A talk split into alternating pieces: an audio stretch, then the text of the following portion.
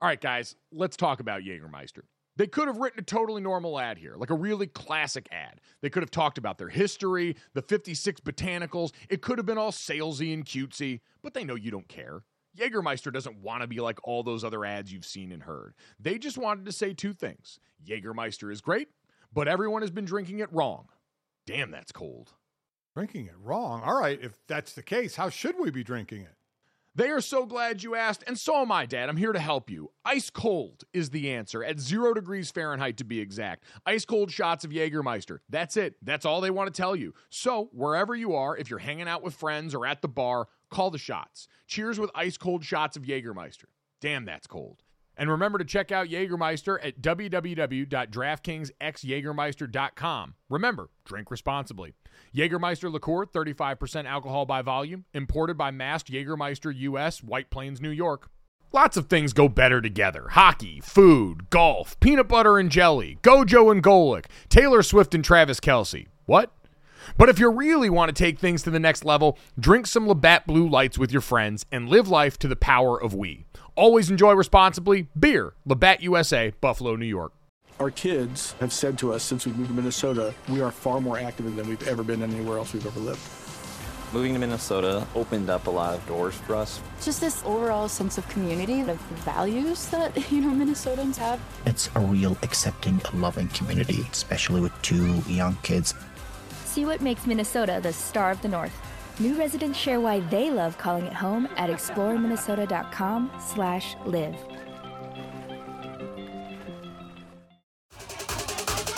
You're listening to DraftKings Network. It's a beautiful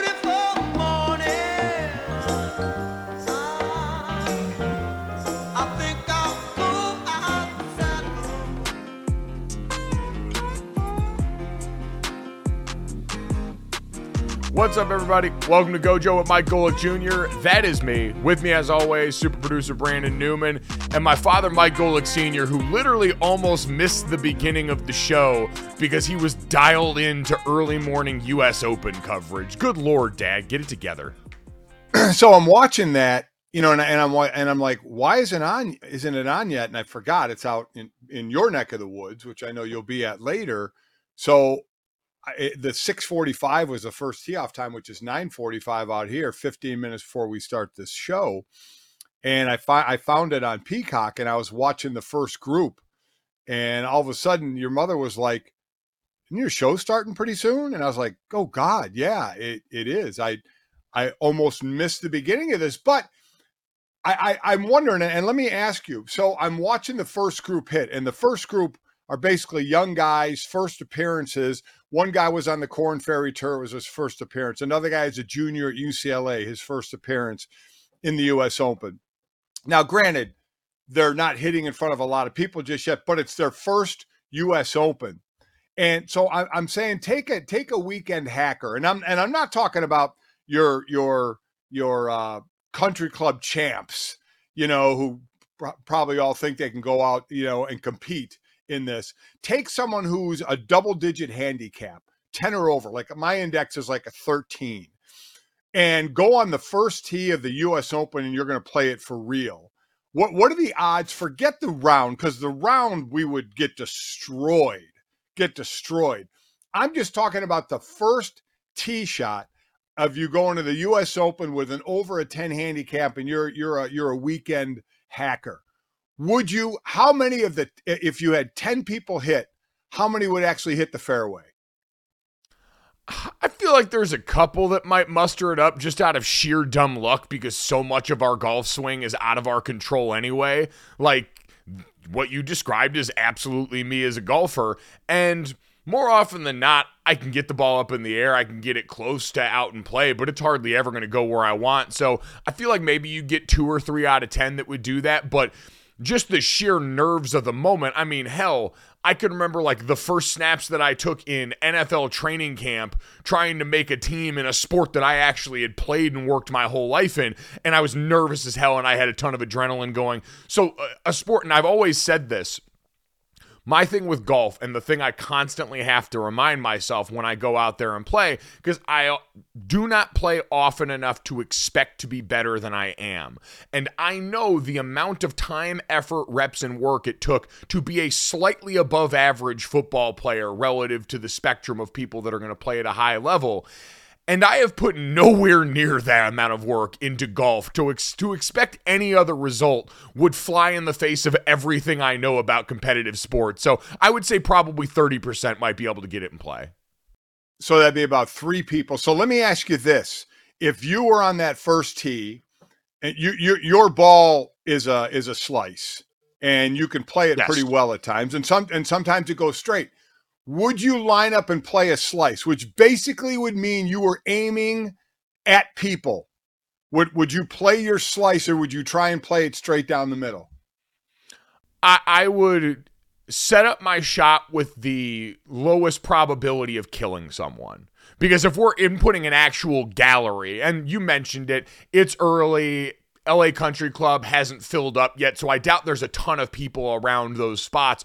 But if I'm hitting with a gallery, oh no, no, the only goal is to not kill someone. I don't care about putting it in play.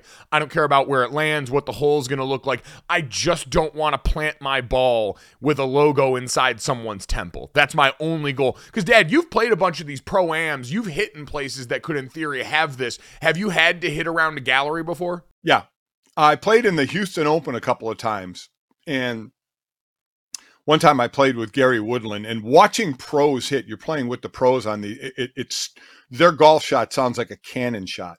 But yes, the first hole of that has people lined up on it. They announce your name and everything and, and uh, scared to death.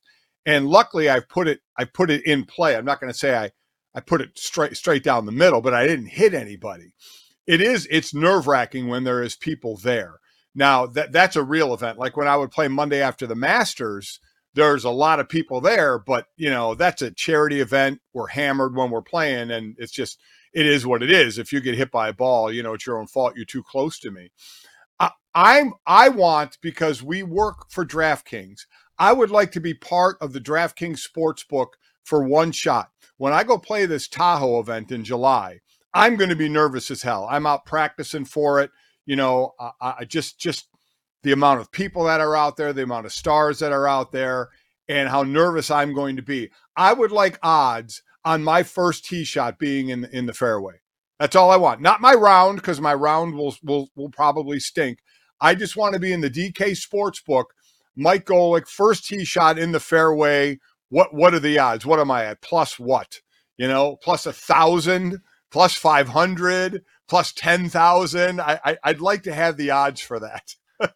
All right, you know what? We've spoken that into existence early enough here. So cut that, send it to the sportsbook people. Tell them to get on it right now. They've got some time. That's not till July, the American Century Classic. So we've got the time and resources to do this, and we need to give people the opportunity to make money potentially on either your success or failure. You undersell it. I, I think the the one of one of the things that like the rest of our family marvels at is that you're a little bit too good at everything naturally, and in these situations, I actually think you're going to be a lot calmer than you give credit for here. We will see. It would be the first time in my life I've seen you rattle in an athletic field. And so we'll see if we can get odds on that for people. But uh in the meantime, we got a great show for y'all. As always, download, subscribe, rate, review, leave us that five-star rating. Check us out on DraftKings YouTube and DraftKingsNetwork.com Monday through Friday, 10 to 11 Eastern. Stephen Schoch, former Virginia pitcher, is going to join us for this show. And Dad, I hope you feel downright terrible about this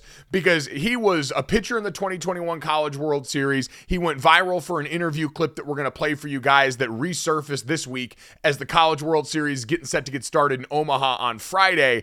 And he comes in, he's doing a great podcast now called The Schoch Factor. He's going out to Omaha to cover it and he shares some great stories with us. And I get on to record the interview with him. You couldn't make it because you were doing something else. And the first thing he says is, Oh man, it's such an honor. I used to get up every morning and drive to school and I'd be listening to Mike and Mike in the background. And I thought, well, this is awkward because I wasn't on that show and you didn't feel like showing up to make his day. So I hope you're happy with yourself.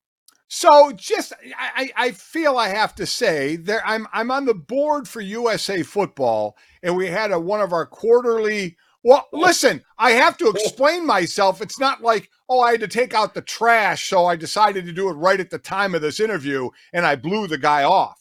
Okay? I'm on the board, USA Football. We had one of our quarterly calls that day, and it went for like three hours, and it went during the time you were taping that interview. So I couldn't make it. I, I'm just, I'm not saying that to boast. I'm saying that it was a legitimate reason to miss this interview. And I feel bad once you told me that the guy listened to, to Mike and Mike. What was he four when he listened to Mike and Mike? That's what I hear from everybody. Oh man, I was in grade school listening to you. Now I'm 40 and have three kids, you old man. Uh, but I do, I feel bad. I feel bad, but it was unavoidable. You should, and you'll hear the emotion, the quiver in his voice when he describes that feeling and the fact that you're not there it's a real daddy wasn't there moment. So it's also great. We talk about his experience at the College World Series, incredible fan interactions that are the hallmark of the entire experience for the players and fans alike. And of course, the jello shots, Dad. As you've seen over the last couple of years, Rocco's across the street does the jello shot eating, or I guess eating, consuming. I guess it's kind of a mix between eating and drinking, gelatinous uh, competition among the fan bases there. Uh, we talk a little bit about who we expect to maybe take the crown this year since Ole Miss has become the standard bearer for that uh, down in Omaha. So, overall, really great scene there. We do have some football to talk today, Dad. Uh, apparently, that Buffalo Bills situation not nearly as interesting as we build it pun intended. Uh, since Stefon Diggs is at was at mandatory minicamp yesterday and will be there for the remainder of the week. Uh, my whole question with this is what was Sean McDermott doing getting to the microphone and talking about being very concerned? Because now we're not going to be able to ignore this specter looming in the background as we got footage of Diggs yesterday doing fun handshakes with Josh Allen. It seems like something that Sean McDermott could have downplayed and chose not to for some reason. Yeah, I mean the, the, that's when he could have taken the Bill Belichick approach. Uh, you know, we'll see what happens in practice today. We'll only practice with the guys who are there, and uh, he he really felt the need to go down the rabbit hole of how concerned he was, and then really explain after that. Hey, he showed up on that Tuesday, but I was the one that told him to go home. You know, it's not like he just no showed. He, he yeah, he did more talking than was probably necessary, and and, and, and, we always say that's what the, the media or the public wants. They'd love to hear explanations. But as I've always said, players and coaches, when they're in these pressers, don't owe you anything to that.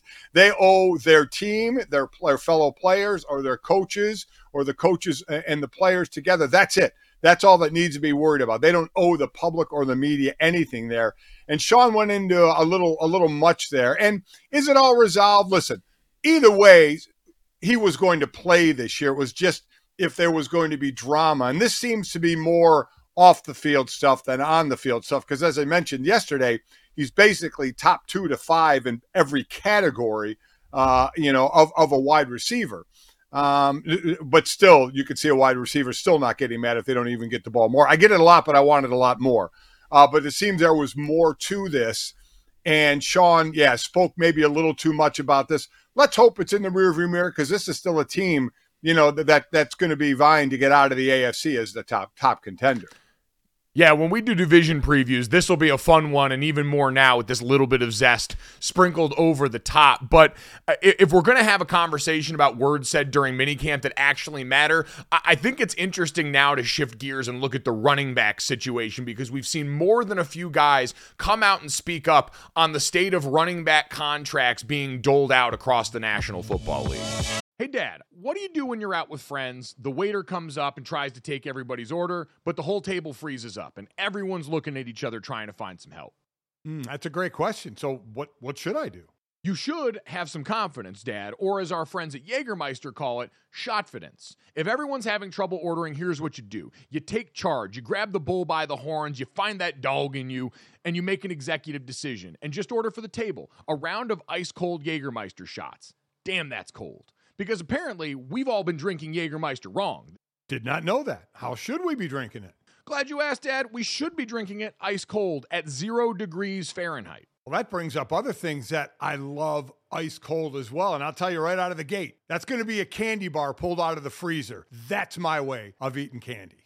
Oh, I love it. On the golf course out there, you get to the turn in the middle of the round there, and you get to that little clubhouse there, and they've always got the candy bar options. And I always see they've usually got a little box of them in the freezer, and it always makes it better on a hot day out on the golf course, taking a bite of that cold, cold chocolate and getting ready to go for the rest of my round. It's the same way with Jägermeister. So, wherever you are, if you're hanging out with friends at the bar, call the shots. Cheers with ice cold shots of Jägermeister. Damn, that's cold. And remember to check out Jägermeister at www.draftkingsxjagermeister.com. Remember, drink responsibly. Jägermeister liqueur, 35% alcohol by volume, imported by Mast Jägermeister US, White Plains, New York. Dan, I know we've had some version of this running backs matter conversation for a few years now since football's become more of a passing game and analytics have inundated the sport and all these different factors that came to a spot where the position doesn't really seem to have the clout that it used to have here.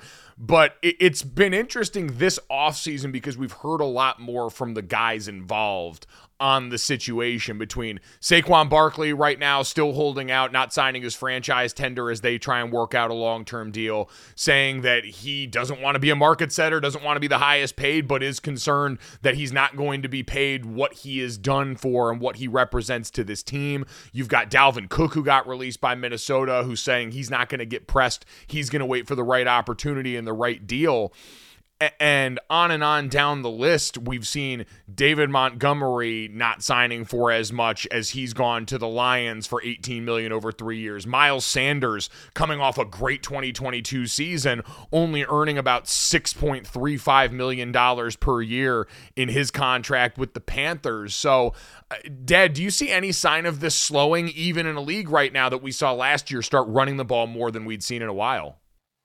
Yeah, I, I listen. I don't. The, the market's been kind of set for the running back position, and I, I guess right along the lines of the big talk was with Lamar Jackson, and then the next quarterbacks coming down like Burrow and Herbert. Is somebody going to get a full time, fully guaranteed deal like Deshaun Watson did? Is that going to be the new trend? And the only way that was going to happen, because teams didn't want to pay it, was if a quarterback was willing to sit to um, literally just sit out and wait for this. And we're not going to find a quarterback that's willing to do that. Lamar Jackson didn't do it. I don't think Burrow's going to do it. And Herbert said he's reporting even while the it, uh, you know negotiations are going around. I don't think he's going to do it. So it's going to take a running back again in a different vein here to say I'm going to hold out for a bigger deal. Le'Veon Bell, remember uh, when when he sat the entire year and that completely derailed his career, right? I mean, he was never the same. Never the same. It did. I mean, it did get him. It did get him the deal. Now It I don't did know how get him much the I right. I yeah, I gonna say he ended up getting that big time deal with the Jets when he got there and actually played for the Jets. Didn't have the best time. Ended up getting released. I think four games or five games into his second season in New York, but made a bunch of money there with them. But is emblematic of the problem that's come up for a lot of teams. Is they've got all these cautionary tales of what's happened. The Ezekiel Elliott contract, even the Carolina Panthers when they signed Christian McCaffrey after that missed a whole bunch of games. They end up dealing him in the middle of the season to 49ers. It feels like so many of those moments stacked up in the back of heads of NFL teams, Dad. So you look at quarterback, or you look at running back. You know, Saquon Barkley is the one we talk about now. Um, he's only he's had two full seasons of his what four or five, right? He's missed a lot of time. Um, you have him. You have Josh Jacobs. Remember, the Raiders didn't offer him or, or didn't give him the fifth year option, right? Mm-hmm. And he kind of bet on himself and had a monster year. Tony Pollard. So those guys on the franchise tag, and and, and again for t- the technicality there or the technical part of that, they have until July 17th. Anybody who's franchise tagged to get a a long term deal. If after July 17th hits, all and that's not done, all they can play for is that franchise tag. Now, when I say all they can play for, that's $10 million guaranteed to them, but they can't sign a long term deal.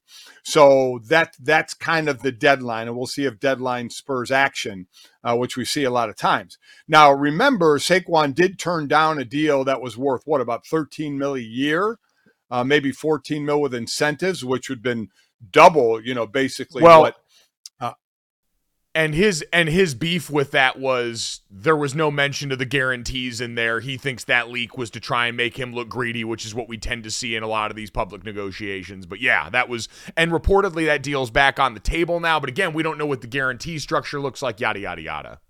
So, and, and again, it's a $10 million guarantee with the tag this year. If a running back got tagged next year, it would be about $12 million. So that's what guys are looking at in these deals. If they got tagged for two years, it'd be 22 million guaranteed. They want to be paid more than that. And, and listen, I am always one, I want every player to get as much as they possibly can. Unfortunately for the running backs, the market is where the market is. And there is not going to be a team that's going to just go flying over that market. They're just they're, they're not going to be the precedent center for the next group coming through. We had two running backs taken in the top 12 this year in Robinson and Gibbs. Uh, so you know that's that's a few years down the road, but nobody wants to set the next the next precedent for how much they're going to make. So unfortunately, the running back position has really been devalued, and I get running backs being mad about it. I, I would be too. I mean, Miles Sanders, you mentioned, had almost 1,300 yards rushing, 11 rushing touchdowns, and is making what six mil a year. I mean, compared to the other positions, that that's basically nothing. So I, I don't know how it's going to change, Mike. And all you have Jonathan Taylor, you know, obviously, you know, coming up as well in a bit. I don't know how that's going to change. I think incrementally, I mean, it's a nice jump if Saquon, if the guarantees were more what he wanted and it was more than a 13 mil a year guaranteed range. You'd like the guarantee to be more than what the tag was, you know, for the for right. the year.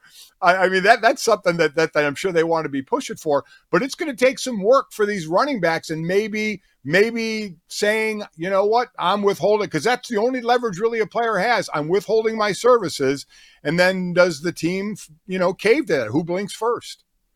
Yeah, I mean, Saquon's a guy that I think could really rattle the cage if he was one who decided I'm going to sit down for a portion of the season because to me, running back conversations always have to do with where you're at as a team. And for this Giants team, you were a predominantly rushing team last year as you've weaned Daniel Jones along into Brian Daboll's system. And I'm sure the thought in year two is you want even more of the guy that you just signed to that deal. But it's still a team that needs that bedrock there. Jonathan Taylor, the Colts, the same thing. Dad, you mentioned the draft picks. I think part of it is also injury and then the kind of talent at the position because usually it's been the Christian McCaffreys of the world, the Ezekiel Elliott's of the world that came in with all that fanfare and lived up to it. It feels like the next guy because Saquon injury became a part of the conversation too quickly, maybe, for the Giants to feel comfortable the next one up seems to be this draft class and the guys at the top, and can a generational talent like Bijan Robinson shoulder the load? But real quick, uh, to your point about Saquon, he may have the best leverage there. The Giants are one of two teams that in the last three years have have not had a 900 yard receiver. So they are not they are not throwing the ball around the deck, and it's not really been happening with Daniel Jones. So he may have some pretty good leverage there of like, you guys need me. Exactly. And we'll see if that's able to affect this as we near July 17th. The NBA playoffs are heating up, and so is the action on DraftKings Sportsbook, an official sports betting partner of the NBA. With same game parlays, live betting, odds boosts, and so much more, don't miss out as the NBA postseason winds down. And now that the Boston Celtics have slayed the boogeyman in the Miami Heat, Boston fans, we feel a little bit more confident about the situation.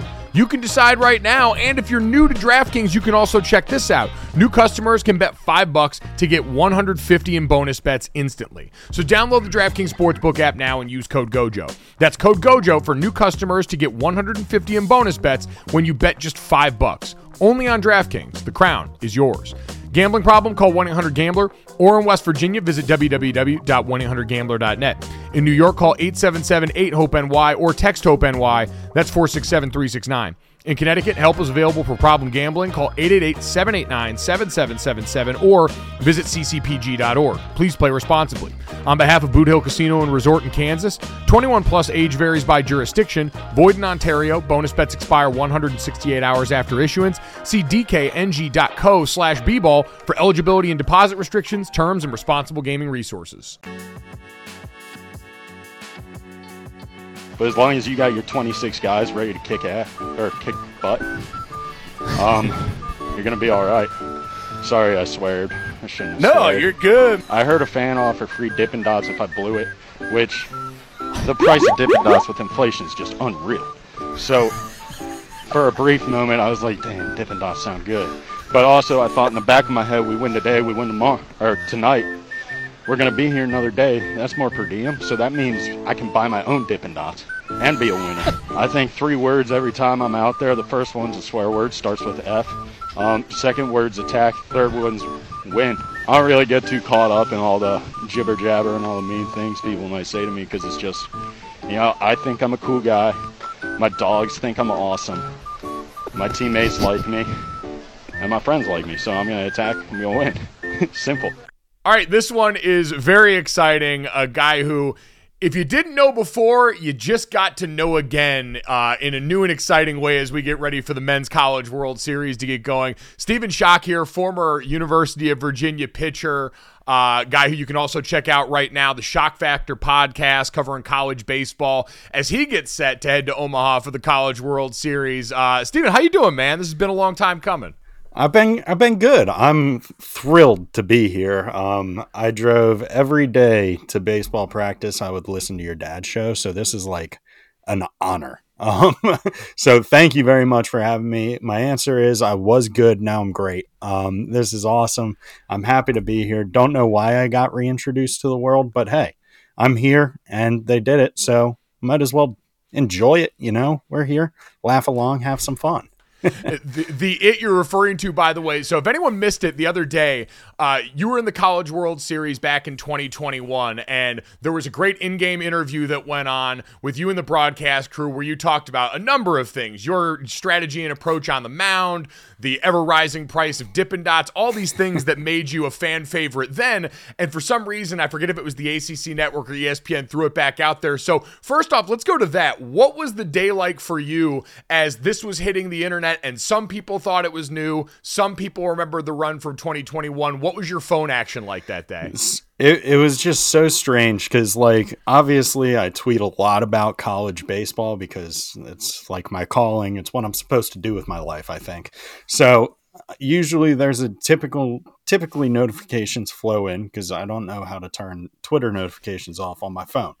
Um, so like the notifications were still coming in, but I got a lot of texts saying, "Hey, good luck in Omaha," and I was like, or not text, but direct messages, and I was like, "What's going on?" I was like, "Thanks, but it's just I'm just interviewing people. Like I, I know how to do that by now. I think like I do appreciate looking out because sometimes I do talk and I ramble and it's not great.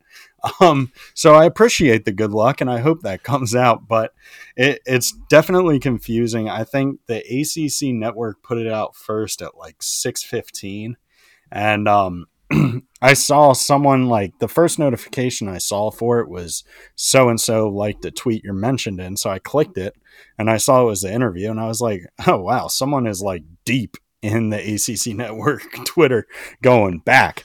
And then I looked at the timestamp. I was like, wait a minute.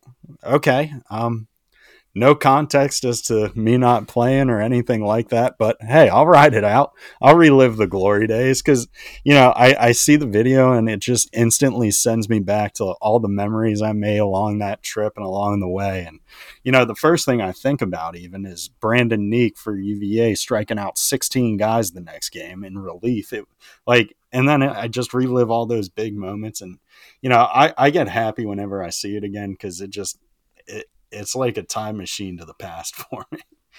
No, eh, like you said, it, it, and I think for so many of us, once you're done playing, that is what you have to lean on. It's the memories, it's the teammates that you talk about there. For people that have never been to Omaha for the College World Series or have never experienced this run and won't as a player, what was that like for you? What is the feeling and the energy around this particular environment in college sports?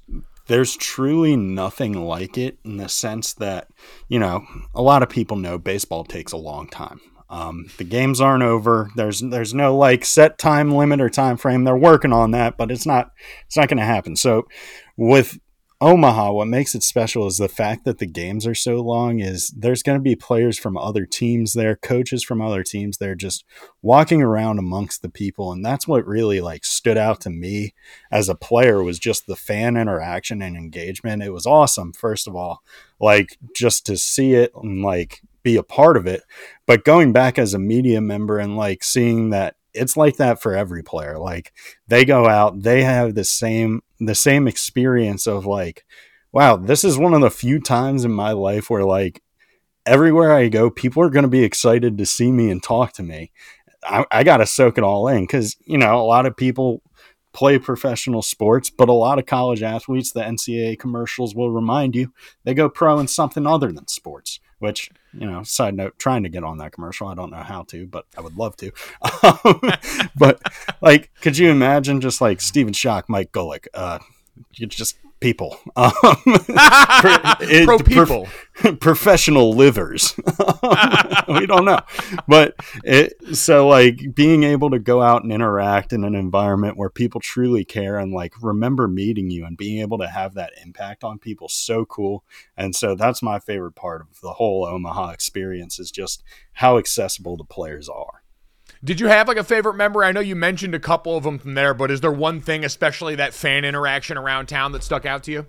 Oh man, there was one woman in South Carolina who uh, she just heckled me like crazy all game, and then like just really rough stuff. And like I'm I'm a gentleman. I'm nice to pretty much everybody. You know, someone I'm the type of person you could like John Mulaney says you could spill soup in my lap and I'd say thank you. Like that's kind of just how I am. um, and so after the game, it was the game we beat South Carolina. Ironically, after the game, she tossed down a ball and was like, "If I get you a pen, will you, will you sign this ball?" And I was like. Yeah, sure. And she was like, You were just such a good sport and you have some of the best hair. And so I wrote on it. I just, I took the ball. It, wild turn of emotions. My emotions are already high because I just, like, our team just won. We, we're getting another game. And she tosses down the ball and I just write go F yourself dash Stephen Schoch and toss it back up. And she loved it. Like ah. there's you know how like with some people you can tell like, okay, this person like they're weird, but they get it, you know? It was one of those situations. I was like, this is a risk. I could look really mean, but I hope like when like I was nervous when the ball was traveling back up. I was like, this is a big risk. This is big. But she t- she loved it. So I, I've never seen a picture of the ball back. I feel like it would be on Twitter at some point if she didn't throw it away, but I feel like it might have gotten tossed. But it was so much fun. Like that memory really stands out, like fan interaction wise, for Oh sure. Just just like the banter back and forth, because the healthy banter is one of the best things in sports. Like don't be the person just screaming curse words and like not adding logical thought to it. Like I was getting called things like making fun of my majors, like things like that, like really getting deep. And it's like, like someone was like, "What are you gonna do with that that major?" I'm like, I don't know. I remember saying, I don't know. Um, Yeah, like I said, if you have any help, here's the like link to my LinkedIn profile. I would love to connect with you in a professional setting. Yeah, it's like, uh, who do you know in higher education, and can you hook me up? Trying to go pro in things other than sports, you know. Wait, so you mentioned higher education there. So you go through all of that. You have the viral moment. Everyone sees you're this great personality. Now you're covering the sport. Was that the turn for you? Was that the moment where you're like, you know what? If I could talk about this, I'd love to try and do it. Yeah, because, you know, going into college baseball, I went in with three goals. My first goal was to, you know, get an education my brain couldn't have gotten me. I could not have gotten into UVA, most likely. Um, you know, I got charisma, but that only gets you so far. Um, uh, and then the next goal was to build a platform where college, where I could just kind of talk about baseball for a living. Now, granted, I thought to do this, I would have to play professionally for a long time and like prove that I'm an entertaining guy. I also didn't think this would actually like come true. Like sometimes you set high goals and like it's just like, you know, it would be really, really cool to hit this goal, but if not, that's okay. And so I just got lucky where that one kind of just fell into place from the support of all the amazing people on the internet that were nice to me. Now, to get to go back, like you said, full circle and going to Omaha and getting to cover this now for a couple of times here, I, I do want to ask you about one of the other portions of going to Omaha that's gone viral like you have in recent years, and that's the jello shot situation over at Rocco's. Now, have you sampled that since you stopped playing in college? I'm assuming you guys as players aren't going over there and checking out the leaderboard. Yeah, no, as a player you don't really get you don't really get the freedom cuz again, while pe- it is awesome that fans recognize you and want to talk to you, sometimes you want to do stuff that you know you'd rather not be seen doing. Um, but no, I haven't tried them as a player. I have tried them as a media member, and let me tell you, it's it's all about getting the number on the board. I I don't think the Jello shot was a, a good sell. Um, it did not sell itself. So, so that I mean it to say it was a warm, goopy mess, and but I had fun taking it because I was sporting Stanford baseball. I think I was like their 250th on like one of the last weeks there. They they didn't buy a lot of Jello shots. The Stanford Cardinal did not. How did you end up with the Stanford crew there buying Jello Um, shots for them? So they they just had the board, and I saw their number where was a little low. So it was in the middle of. I can't remember what game it was. It, I think it might have been Texas A&M and someone. It was a blowout though, and so I was like, you know what? I'm just gonna walk over there real quick, see what it's like over there. And so I walked over, and there were just a ton of like Arkansas, yeah, Arkansas fans and tons of Mississippi fans, and I was like, you know what? Stanford needs some help on this one. Let's let's throw them a bone. They are they are without a doubt some of the chillest people I've ever met, and like the whole Stanford team, I just really like them. I, I'm not entirely sure why, um, but something about them, just like every time I'm around them, every time I've interacted with them, I've left happier than I was before. So, I mean, like my bar is pretty low um, in terms of getting my bias in favor. It's just be nice. Hey, listen, life's about setting expectations in the right spot and considering and considering that environment too where this place has now become famous for a jello shot competition among all these fan bases. That's in its own way something that I think too very unique to baseball where you've got fan bases that are going to coexist together in an environment like that and not tear each other apart inside. yeah, and I think that's one of the separators of college baseball is like the fans don't hate each other as much. Like they still probably hate each other a decent amount, but like they'll they're enough to be civil in public settings, which is always, you know, you got to appreciate that. And I think you know, just with the way college baseball is and the amount of work that these guys, the work and time these guys put in, like the fans know about it and they all respect it. So, you know, when you're trashing another team, it's like, well, I don't really want to talk bad about a guy who I know is working hard behind the scenes. So they kind of ease it back and they don't make it like as personal, uh, I would say, as other sports. No, and, and it clearly has worked out very well. It's created, you know, March Madness obviously has a very separate place in college sporting lore, but I feel like for so many people, Omaha is almost like this religious trip where if you're a fan of the sport, if you're a fan of baseball at all, making that trip to the College World Series is something you've got to do in your lifetime. And now we've got everyone's tickets punched to the trip right now Florida, TCU, Oral Roberts, Wake Forest, Virginia, LSU, Stanford, and Tennessee, all going to get to try and live out what you got to live out those years ago. I know you spend a lot of time covering the sport now, so eh, you know, without going too too far into it, from this field, who are you most excited to watch? What's the story that you're tracking heading into the Men's College World Series that you're most excited to see? in So it'll be something that has to line up pretty well, but to see Wake Forest and LSU play each other will be something that will be really remarkable, I think, just with the amount of talent in the game. It's one of those games where every couple of years I like to look back at old rosters, and I'm sure you've done it too, where you're like, holy crap, this team was the best team ever. Like, watching where they ended up. And so this is definitely like this game in itself where LSU and Wake Forest square up would be just like first round pick after first round pick squaring off. So that that's a really good game to keep an eye out for. The whole any any of these games you're going to see a lot of future big leaguers. So that's always fun, but what I really do enjoy watching in Omaha and this is going to sound so creepy and so weird, but I don't care. If you don't know that about me by now, hey, nice to meet you. That's that's my life. Um, but I love watching the players interact with fans. Like I I I know I've stressed that a lot and that's something if you're going in person to keep an eye out for a little bonus piece of content, but watching at home just watch the talent on the mound and at the plate like it college baseball has more talent than it has ever had historically, just because the MLB draft got cut in half. COVID happened. All these guys got to be old and come back. So the talent pool is just spread out much more. And there's just so much more, a larger quantity of it as well. So any any game you tune into, it's it's going to be a pretty pretty fun one to watch.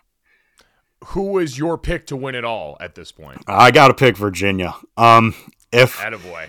if if I had no allegiances to anyone and you know I felt like I wouldn't hurt anyone's feelings by saying another team, I I might say Wake Forest is a very good team as well. But you know any of these teams, like I, I could go on and give you five reasons why each team will could have a chance to win Omaha, but it, it's just so hard to project. And that's another great thing about college baseball is the unpredictability. I'm I'm so stoked to see Oral Roberts here because, I mean, what? How how'd they get here? Where are they from? like this is awesome. like it, it's been about a 48 year drought for them. I think, or I don't. I won't put a number on it, but it's been a while. Um, Wake Forest hasn't been to Omaha since 1955. So this will be their first time dusting off the old cleats and getting out in the Omaha setting. So I there's just so much to look forward to and I my mind races too much to narrow it down to one. Well, you mentioned the, the Virginia factor of it. What's it like now for you watching as an alum? I was amazed when I stopped playing how you go through this process, and I thought, okay, I'm going to be better on the back end as a fan. I know, and I've had my chance to impact the game. I've seen how the sausage is made. And then I went back to living and dying with them every weekend like I was a fan as a little kid again. What's it like for you watching, uh, I'm sure, some of your old teammates now going at this? It, it's so much fun because, like, rooting for them is different than rooting for anyone else because at the end of the day, I know deep down that they're great people. Um, but and like I'm sure there's great people all over the place. I just haven't, you know, spent 30 minutes naked in a locker room with them for me to vouch for them like that. So it's going to be a little bit tougher. Um, but as a fan, it's just so much fun to go back and, you know, go to the games and like people come up and be like, "Oh, you should get out there." I'll, I'll say the weirdest thing: I got zero desire to do that. Like, I just want to watch. Like, yep. I want to sit back. I don't want to sweat at all. I will if I have a few brews, but that's all. That's a whole nother story and a different kind of sweat.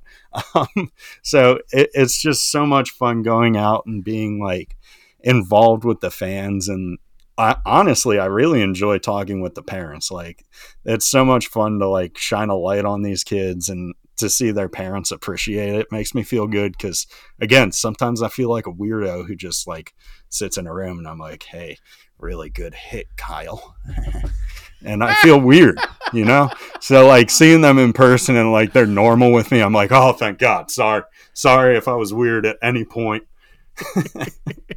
it's it it does it does give you a newfound appreciation for all of the fans of the sport who have been operating like that their whole lives and think nothing of it to now finally have to operate in that role a little bit. So rest assured, everybody who sees Stephen in Omaha, he's not a weirdo. He's a good guy. He just loves watching you play baseball. And uh, before we let you go here, we appreciate all of this again, guys. Check out the Schoch Factor podcast. It's awesome. It's going to be a great place to live out the College World Series as it's going forward here. You did go famous in this tw- uh, tweet, and I've never actually asked you for your conversation about Dippin' Dots. Where do you actually rank Dippin' Dots on the scale and on the varieties of ice cream that are available? Is it your favorite? Was it just the pop of conversation there? Because for anyone that missed it, someone offered you Dippin' Dots in exchange for, you know, mock jokingly throwing a game. So how much are you actually down with Dippin' Dots? I mean, I love them. When they're in front of me, I'll get them. Um, but when it comes to ice cream, I really like hand spun milkshakes. Um, mm. That's like my go to. I, I only recently found out you could do this because I stumbled on a TikTok where you literally just put the ice cream into a cup and just stir it with like a fork and add a little bit of milk. Have you ever tried it like that? I, I didn't know you could do it. I have not, and now it might be the first thing I do when we get off this interview. It, it's like all I think about. Like you get a you get a glass, you put it in the freezer, maybe wet it and put it in the freezer. That might cool it down faster. I don't know how physics work or any of that. I'm not a scientist. Put it in the freezer, let it chill for about 30 minutes. Take it out, two scoops of ice cream. I my scoops are heavy. I'm a heavy guy. A um, little bit of milk, a little bit of peanut butter, some chocolate syrup, and you just take a fork and just kind of mash it around. Let me tell you, once you get it, like once you get it down, because your hand kind of warms it up as you're spinning. I won't do the motion because you know the, the internet exists, but you get it. Like one hand's up here spinning and the other's here holding it, and it like it is the best the best way to enjoy a milkshake. Um, so I don't know if that's ice cream or Dippin' Dots, but I don't know if you can do that with Dippin' Dots. I feel like you probably can't, but they're still good. Like, don't get me wrong, it was just kind of what the fan had mentioned man, I tell you what, it might be the ice cream of the future, but what you just described is absolutely the snack of my future here. um, former pitcher, current podcaster, and ice cream scientist, Stephen Schoch. Thank you so much, sir. Enjoy Omaha, and hopefully we'll talk to you soon. All right, man? Thank you for having me. Pleasure talking with you. Our kids have said to us since we moved to Minnesota, we are far more active than we've ever been anywhere else we've ever lived moving to Minnesota opened up a lot of doors for us. Just this overall sense of community, of values that, you know, Minnesotans have. It's a real accepting, loving community, especially with two young kids. See what makes Minnesota the star of the North. New residents share why they love calling it home at exploreminnesota.com slash live.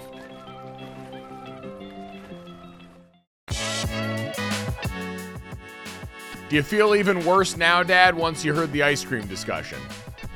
I, I, I feel I feel awful. Yeah, I, I, I really do. I, am I'm, I'm sorry. I, I did have a legitimate excuse, but hear him in the beginning saying it was honor to be on the show, and and I know he sure as hell wasn't talking about you. So you know, I, I did feel bad. Yeah, the cold reality we all have to face, and then later drown in a hand spun milkshake. All right, Dad, time to finish this thing off the way we always do. This, that, and the third. Three quick stories to get you going into your day. As always, make sure you download, subscribe, rate, review, leave us that five star rating, and let us know what you want to hear. And I've heard the cries of some of our friends in the podcast audience saying they don't get as much love anymore now that we're on DraftKingsNetwork.com and Samsung TV Plus and all this other stuff. And so I do want to say, leave a review like our friend Z Holter, who's always in there, who says, being a podcast listener, I miss the love we used to get. Having a review read not once but twice was nice to hear. Love the show. Fight the algorithm. Well, make it it thrice now, my friend. So be like Z Holter and go out here and support the cause there.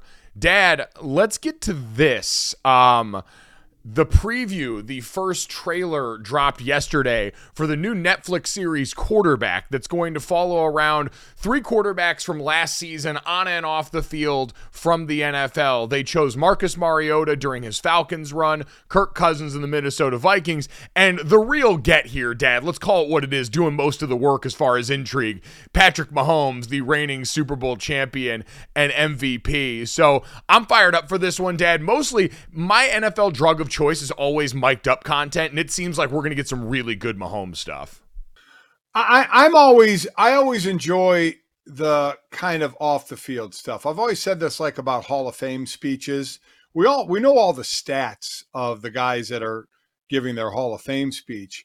I like the road, you know, that that we don't know about. And here you know, in watching the, the preview of it. I like the off field stuff, you know, the stuff with the family, the training, you know, and, and I joke around a lot about quarterbacks as, you know, they, they don't get hit in practice. They get to wear red jerseys. That's why they're great golfers. They're never sore. But man, they get beat up on the field. I, I get it. Even though they're protected more today than they've ever been, it's still obviously a rough sport. They're getting smoked out there. They got to train. They got to prepare.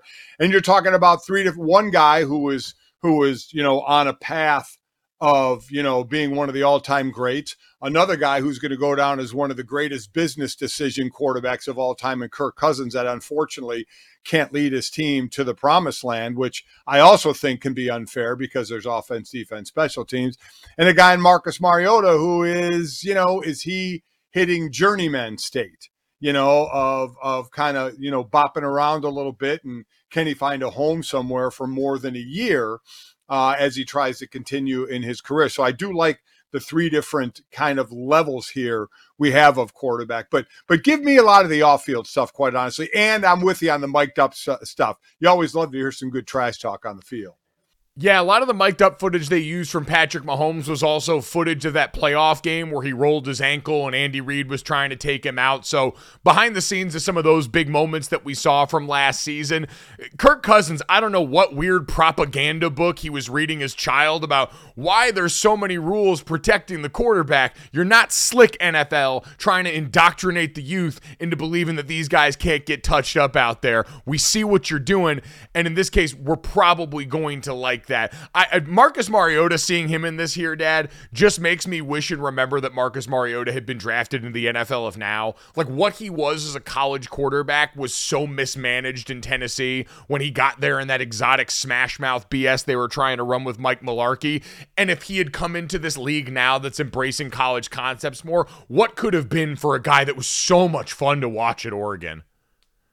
Yeah, it's tough because you're trying to get a second or third act out of him, but the kind of the die has been cast on him, so he'd really have to have kind of a Geno Smith breakout year, right? He'd have, first off, he'd have to be starting somewhere, and he was for a bit in Atlanta before Ridder took over. He'd have to be starting somewhere, like kind of Geno Smith, like we never expected that last year out of him. That's kind of the situation Mariota would have to be in to kind of resurrect where he was picked in in this draft in this league.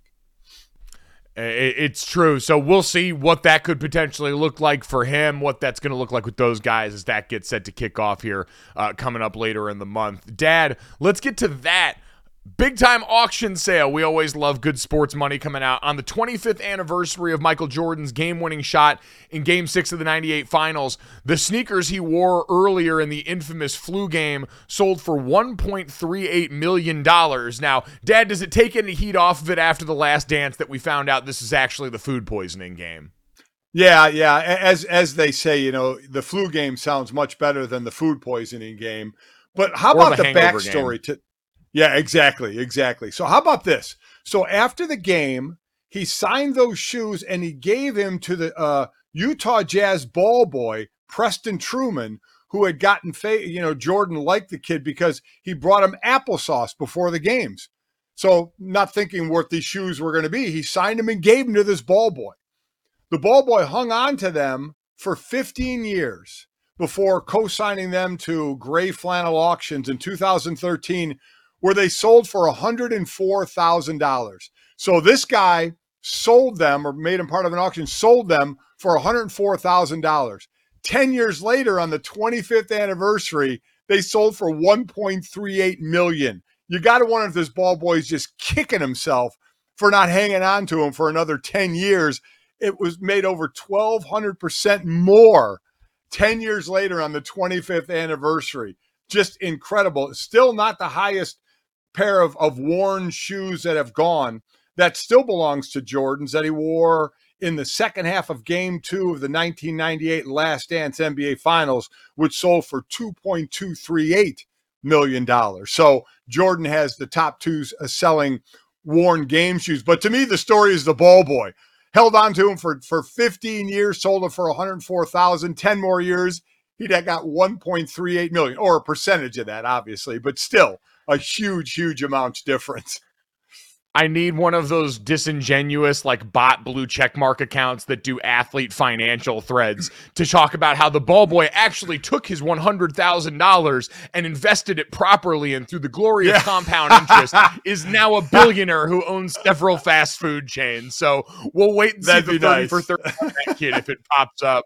Uh, Dad, let's get to the third. This is art now becoming life. Um, if anyone's seen Ted Lasso, infamous season two storyline, Jamie Tartt leaves um, Manchester City to go on Lust. Uh, I believe it's Lust Island, or uh, you know, for lust for the lust of the game, a reality dating show in that series. We've got that in real life as Irish uh, footballer uh, leaving Shelbourne Football Club to go and be a part of Love Island. Van, uh, his name is S- Scott van-der-Sluis, who was a former Welsh soccer player, announced to the team that he would be leaving. He is a 22 year old that's going on a reality dating series. Dad, Love Island is one of the shows I haven't gotten into as much yet. It's got a very passionate and dedicated fan base. We need more American sports figures leaving for reality dating shows. This is electric content.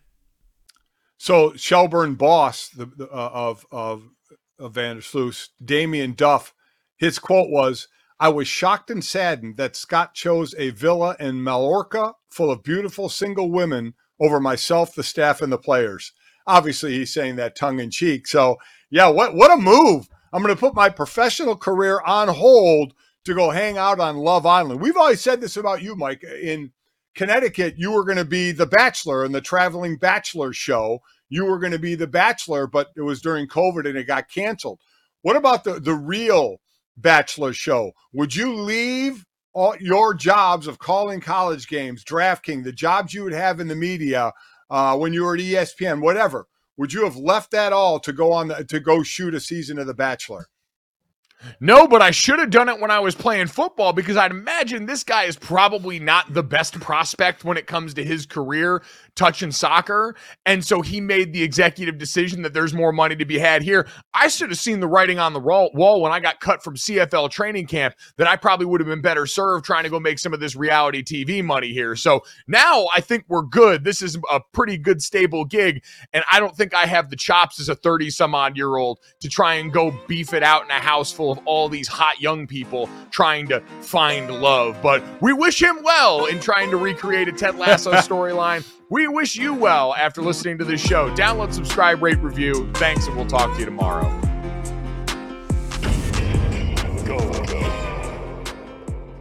Boom. Money in the bank. Our kids have said to us since we moved to Minnesota, we are far more active than we've ever been anywhere else we've ever lived. Moving to Minnesota opened up a lot of doors for us. Just this overall sense of community, the values that, you know, Minnesotans have. It's a real accepting, loving community, especially with two young kids.